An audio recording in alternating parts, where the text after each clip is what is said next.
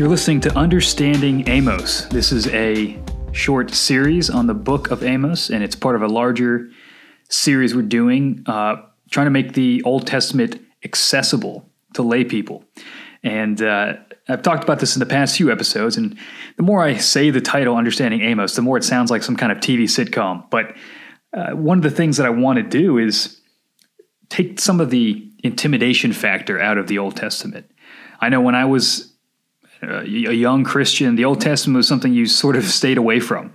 You know, you, you really, it was safer to just be in the Gospels or in one of the letters of Paul because it seemed a little more straightforward. But when you start getting into the minor prophets, you start getting into some of these long historical books, you just get kind of lost. It's a foreign culture, they're talking about obscure things. And I thought, you know, it's a shame that we, we sort of neglect a vast majority of the Bible uh, because of a lack of understanding. And so I hope to bridge the gap with this in accessible teachings, uh, starting with some of the minor prophets. So we already did a series on Joel called Understanding Joel, and this is uh, the sequel to it, Understanding Amos.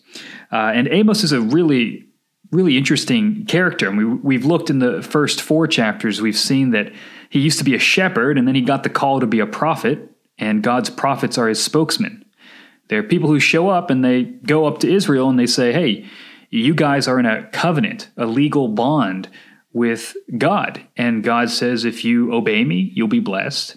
And if you disobey me, you'll be cursed. And so he's coming to Israel and he's saying, You guys are committing idolatry. You guys are oppressing the poor. You are taking bribes. Your nation is full of sexual immorality. Uh, your nation is basically doing everything they can to get kicked out of the land, which is what God says will happen if they continue in their disobedience. And so in Amos 3 and 4, God kind of treats Israel like a rebellious son, somebody who has refused all of the correction that God has attempted to give to them. And the message for the entire book is this repent before it's too late, right? Change your mind, turn away from sin and turn back to God, or else it's going to get ugly. And uh, in this section, we're going to look at Amos 5 and 6 and he's going to take sort of a different approach, or, or not a different approach, but a more intense approach at at showing Israel the sin that they are committing. And the big idea here is that Israel is, is like an adulterous wife. So, if in prior chapters Israel is a rebellious son, here Israel is an adulterous wife who is corrupted in her character because of her adultery. And this leads to injustice. This leads to uh, a lack of moral conformity to God's standards, a lack of, of moral judicial decisions in the law system of Israel. But here's the silver lining God says that I'll take you back if you would just turn and seek me. And you start to realize that despite God's mercy, Israel is so hard hearted. She is so obsessed with seeking false gods and false lovers that even the gracious acceptance of God, the gracious invitation of God to return, is met with deaf ears. So listen to Amos chapter 5 and 6. Hear this word that I take up over you in lamentation, O house of Israel. Fallen, no more to rise, is the virgin Israel, forsaken on her land, with none to raise her up. For thus says the Lord God The city that went out a thousand shall have a hundred left and that which went out a hundred shall have ten left to the house of Israel. For thus says the Lord to the house of Israel Seek me and live. But do not seek Bethel, and do not enter into Gilgal, or cross over to Beersheba.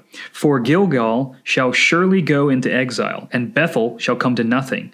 Seek the Lord and live, lest he break out like fire in the house of Joseph, and it devour with none to quench it for Bethel. O you who turn justice to wormwood and cast down righteousness to the earth, he who made the Pleiades and Orion and turns deep darkness into the morning, and darkens the day into night, who calls for the waters of the sea and pours them out on the surface of the earth. The Lord is his name, who makes destruction flash forth against the strong, so that destruction comes upon the fortress. They hate him who reproves in the gate and they abhor him who speaks the truth. Therefore, because you trample on the poor and you exact taxes of grain from him. You have built houses of hewn stone, but you shall not dwell in them. You have planted pleasant vineyards, but you shall not drink their wine. For I know how many are your transgressions, and how great are your sins. You who afflict the righteous, who take a bribe, and turn aside the needy in the gate. Therefore, he who is prudent will keep silent in such a time, for it is an evil time.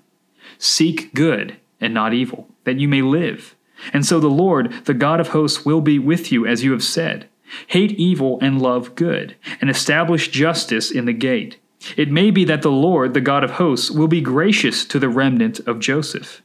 Therefore, thus says the Lord, the God of hosts, the Lord In all the squares there shall be wailing, and in all the streets they shall say, Alas, alas!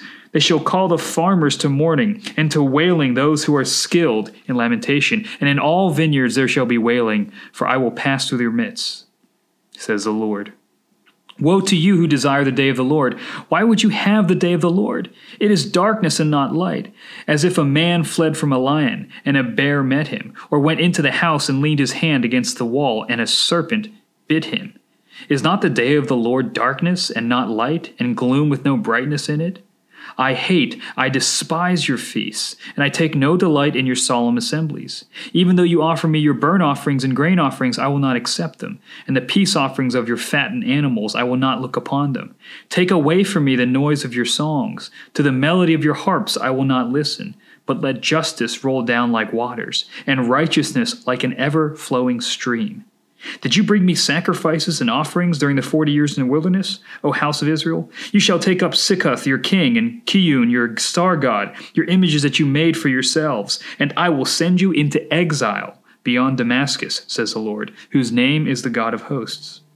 Woe to those who are at ease in Zion, and to those who feel secure on the mountain of Samaria, the notable men of the first of the nations to whom the house of Israel comes.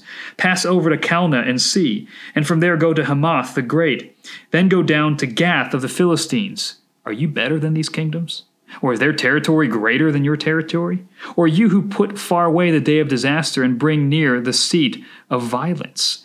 Woe to those who lie on beds of ivory and stretch themselves out on their couches, and eat lambs from the flock and calves from the midst of the stall, who sing idle songs to the sound of the harp, and like David invent for themselves instruments of music, who drink wine in bowls and anoint themselves with the finest oils, but are not grieved over the ruin of Joseph. Therefore, they shall now be the first of those who go into exile, and the revelry of those who stretch themselves out shall pass away. The Lord God has sworn by himself, declares the Lord, the God of hosts. I abhor the pride of Jacob, and hate his strongholds, and I will deliver up the city and all that is in it. And if ten men remain in one house, they shall die. And when one's relative, the one who anoints him for burial, shall take him up to bring the bones out of the house, and shall say to him who is in the innermost parts of the house, is there still anyone with you? He shall say, No. And he will say, Silence. We must not mention the name of the Lord. For behold, the Lord commands, and the great house shall be struck down into fragments, and the little house into bits. Do horses run on rocks? Does one plow there with oxen? But you have turned justice into poison, and the fruit of righteousness into wormwood. You who rejoice in Lo Debar, who say, Have we not by our own strength captured Karnaim for ourselves? For behold, I will raise up against you a nation, O house of Israel, declares the Lord, the God of hosts, and they shall oppress you from Lebo Hamath to the brook of the Arabah. So there's a lot of judgment language in this passage and a lot to do with justice and righteousness. Now, we've spoken about this before. In the Bible, justice has to do with moral, judicial decisions, especially in the law and the legal systems of Israel. And righteousness has to do with moral conformity to God's law, God's standard. It's a pattern of behavior that is good, that is just, that is holy. And here we see Israel playing the part of the, the wife who has gone astray. And, and we see this in many passages, most starkly in Ezekiel 16, where Israel is this woman that God finds and nurses back to health and, and covers with uh, all the finest gold and jewelry and clothing and gives her food, and she ends up uh, whoring herself out to false lovers. That's, that's really what Ezekiel describes her as. So there are two things that we see here in Amos. First, Israel's prosperity has made her entitled. Her prosperity has made her entitled. And second, she must seek God by seeking good. She must seek God by seeking good. So let's let's look at that in a little closer detail. First, Israel's prosperity makes her entitled. What we see here is God is incredibly patient. Right? Sometimes, and I, have mentioned this before, sometimes we, we think of God in the Old Testament as trigger happy, just ready to smite somebody for sinning. But actually, God prospers the nation of Israel for many generations, for centuries. If you look through 1st and 2nd Kings, the nation is still in periods of great power and wealth despite the terrible leaders uh, that are at the head of their nation. So God is incredibly patient. He waits a long time before he finally says it's time to exile Israel. But instead of Israel showing deference to God, instead of Israel showing gratitude toward God for his patience, they become entitled. They assume because they have prosperity, because they have the temple, that they're righteous, that they're okay. And a lot of times we think we're okay because everything's good. But it only takes it's, it's as little uh, sins over time than one day topple upon you. And, and this is what's going to happen to Israel. They think it's fine. They're oppressing the poor, they're taking bribes, they're uh, having unjust taxes, all these kinds of things. And they think they're fine because the temple's still up and their country's going fine. But judgment is looming. God is going to preserve the righteous right? And, and that's a little bit of hope. We talked about the remnant, this idea that God says, look, uh, I'm not going to completely destroy Israel, but I am going to bring some discipline upon them. And he says, don't go to Gilgal or Bethel. Don't, don't go to these nations, or rather these towns and cities in Israel that are known for their idolatry, but rather trust the Lord and know that even in this discipline, I am doing something powerful. And there's also these verses in uh, chapter 5, 21 to 24, where God says he hates their feasts. He doesn't like their solemn assemblies. He doesn't want their burnt offerings or grain offerings. In other words, he's saying your, your, your religion is tinged with hypocrisy. And, and it's, it's left you deceived about your own status before me. So Israel's prosperity has made her entitled and made her presume upon the kindness of God. But the solution is she must seek God by seeking the good right? God says, Seek me and live. You have trampled the poor, you've afflicted the righteousness, unfair taxes, you've been cruel to the needy who are at the gate, you lack a fear of God who created all things. And you're basically like, uh, it's as if, you know, your boss gave you the keys to his mansion and said, I want you to take care of it for this weekend, and you end up throwing a party and trashing the whole house. You've not been faithful with what you've been entrusted with. And he says, Look, you need to turn back to me and seek good seek justice. And it's interesting how justice is described like water. Water flows, it gives life, it causes everything around it to flourish. And justice is the same way. Having a nation that treats its people in a godly manner. That's important to God. Right? And God says, look, you have you have reached the point of no return, or at least you're right on the precipice right? You're doing evil and you're going to be exiled for it unless you turn back, repent, and seek the Lord. And he says, Look, if you keep doing this, I'm going to send you into exile beyond Damascus. And we see in biblical history, this is what happened. The northern kingdom of Israel, which is what uh, who Amos is talking to, ends up getting taken over by the Assyrians and taken away as slaves into their nation. And it's this kind of uh, twist of, of fate where Israel, the oppressor, now becomes oppressed themselves. And one of the great markings of entitlement is they're unconcerned with the ruin of their nation. It says that you are unconcerned with J- Joseph's ruin, right? Uh, as long as things are going good with me, it doesn't matter what's happening to people out there. And God says, Look, I humbled the Philistines, and I will humble you right? It's interesting how he compares them to a Gentile nation, to one of their enemies. He's saying, You guys are no better. You, you might thumb your nose at these nations who are pagans, but listen, it's almost worse because you have the law of God and you're not actually listening to it.